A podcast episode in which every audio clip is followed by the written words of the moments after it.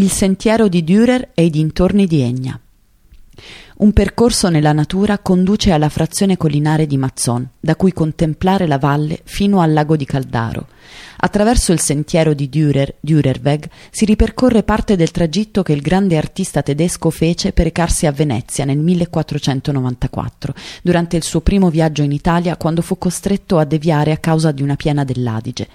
Dopo aver probabilmente soggiornato a Klösterl, dalla piazza di Laghetti imboccò il sentiero che giunge alle piramidi di terra di Segonzano in Val di Cembra. Lungo la riva orientale del fiume Adige, in una zona molto soleggiata, Castelfeder, Castel Vetere, è una collina tra montagna, Egna e Ora, dove passarono reti e romani.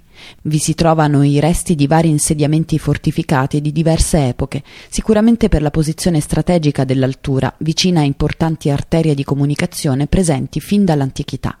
Poco lontano il castello Haderburg, arroccato su uno spuntone roccioso sopra Salorno, e il parco naturale Montecorno, 6.500 ettari di verde, dal clima submediterraneo, adatto ad una grande varietà di flora e fauna.